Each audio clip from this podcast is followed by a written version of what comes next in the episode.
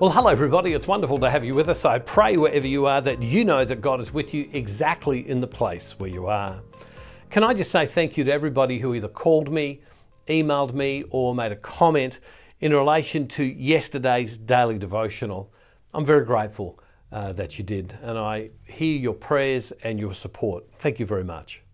Well, we are in this series called Living in Victory. Living in Victory because of what Jesus has done for us.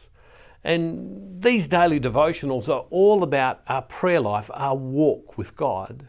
I spoke to a gentleman yesterday who said to me his whole life that he had been raised Catholic, he was doing all of the Catholic practices and things that we do. And yet he discovered by listening to the daily devotionals, and many people have said this to me, that we are called to a deeper relationship, a personal relationship with God. That's it. That's exactly what the daily devotionals are about. It's about our relationship with God and growing in a deeper love of God. Well, from time to time, people ask the question should they be hanging out with people who maybe are not Christian or people whose behaviour and lifestyle is contrary to the gospel? Who in the olden days we might have called sinners, not that we use that term today.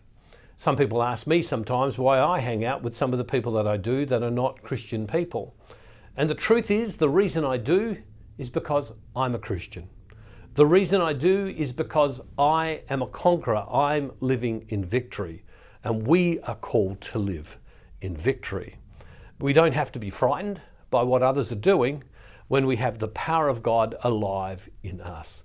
Have a look at this. Let's have a look at Matthew's Gospel, chapter 9, starting at verse 9. And it says this As Jesus was walking along, he saw a man called Matthew sitting at the tax booth, and he said to him, Follow me. And he got up and followed him. And as he sat at dinner in the house, many tax collectors and sinners came and were sitting with him and his disciples. And when the Pharisees saw this, they said to his disciples, Why does your teacher, why does Jesus, eat with tax collectors and sinners? But when he heard this, he said, Those who are well have no need of a physician, but those who are sick. Go and learn what this means. I desire mercy, not sacrifice, for I have come to call not the righteous, but sinners. Uh, Jesus was challenged by people as to why he spent time with tax collectors, these people who were deemed to be doing the wrong thing, and sinners, people who were in breach of the law. And Jesus is very clear. He comes along and he says, Go and, go and learn what this means. I desire mercy and not sacrifice. See, sometimes we can keep all of the rules, and within our heart, we can be dark toward God, toward people, See, when we're victorious, we're called to allow the power of God that resides within us to have effect upon the people around us. In our modern world, there are many times when we can't walk around and talk about Jesus. We can't. In our places of work, in, in some of the places where we socialize, we can't. But we, we need to know that we carry the presence of God within us because we are victorious in Him who have given our lives to Him we have the opportunity to be that person of faith in environments and to change the atmosphere, to change the spiritual atmosphere of the environments we're in, because we have Christ in us. Now, we can stop and say to ourselves, why do some of us believe and others don't? I've sometimes looked at in my extended family. Why do some of my family members have faith and others don't? The truth is, I don't know.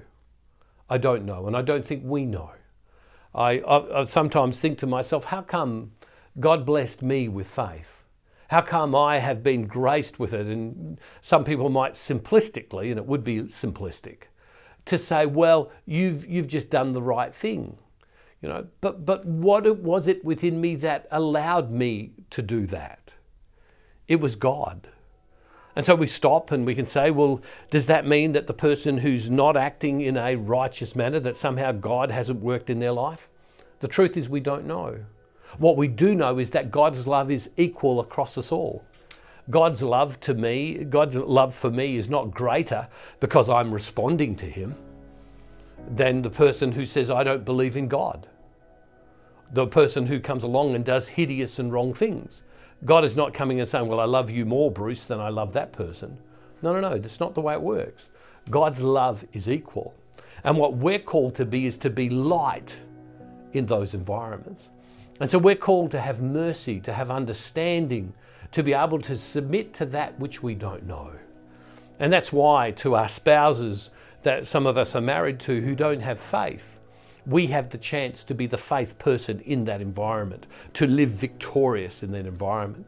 To some of us have, have children who have gone off in directions and values and living in ways that we don't agree. We have the chance to be the God person, the faith person in those environments. The truth is, for all of us who are Christians, we are called to be with people who the Bible calls, we don't call them this today, but to be with the person who is the sinner, the person who is doing the wrong thing. Now, the truth is, we have to be smart. Be, be, be smart. If you're someone who has a gambling problem, then deciding that I'm going to go and minister to people who have gambling problems may not be the wisest thing to do. The church, in its, in, in, its wisdom, tells us that we should avoid the occasion of sin, of putting ourselves in the place where we might be tempted. We need to do that. Maybe that's not what we should call to. If we're someone who's, who's had a problem with prostitution in our life or prostitutes in our life, then deciding to go and become involved in ministry to prostitutes when we experience temptation in that area of our life, that may not be the place that we should be. But being with people that are in breach of what God wants us to be is where we should be. We, we, where we should be. Jesus was very clear. What did, what did he say? For I've come to call not the righteous, but sinners. In Matthew chapter 2, uh, verse 17, it says this.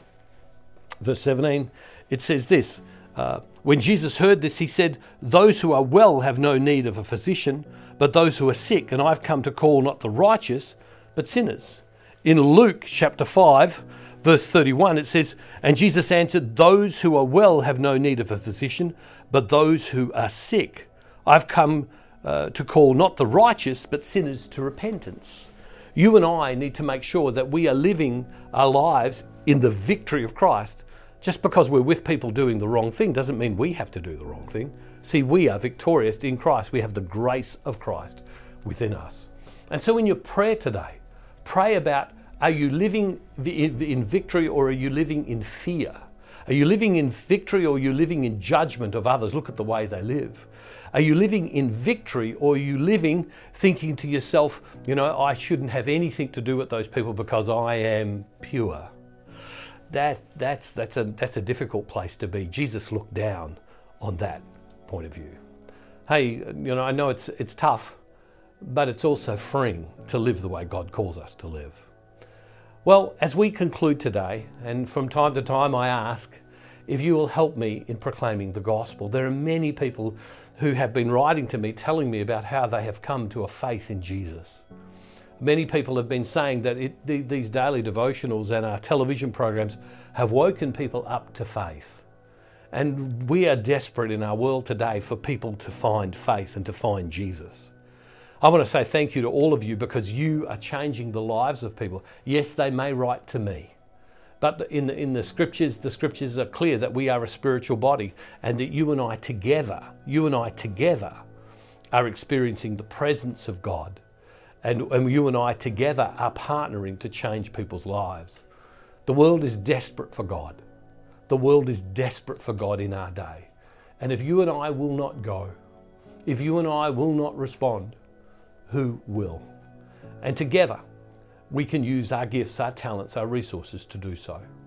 As I, I, am unashamed, people sometimes say to me, Aren't you ashamed to ask? No, no, no, I'm very happy to be a beggar for Jesus. I'm very happy to be someone who comes along and says, Will you help someone come to Jesus to save their life, to save their marriage, to bring them to faith, to be a better parent, to experience the freedom of the gospel? To all of our Faith Builder partners, the people who give every month, whether you're giving $50 or $100 or $1,000, whatever you're giving, I just want to say to you, you are making a difference in the lives of so many people around the world. To those who give from time to time, I want to say thank you to you. I can't do this without you.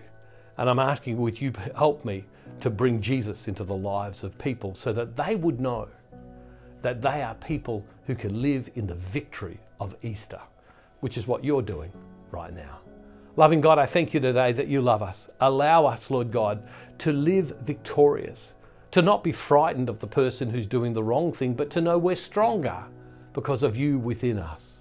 That we're not judgmental because we know that we ourselves are sinners and that we need you.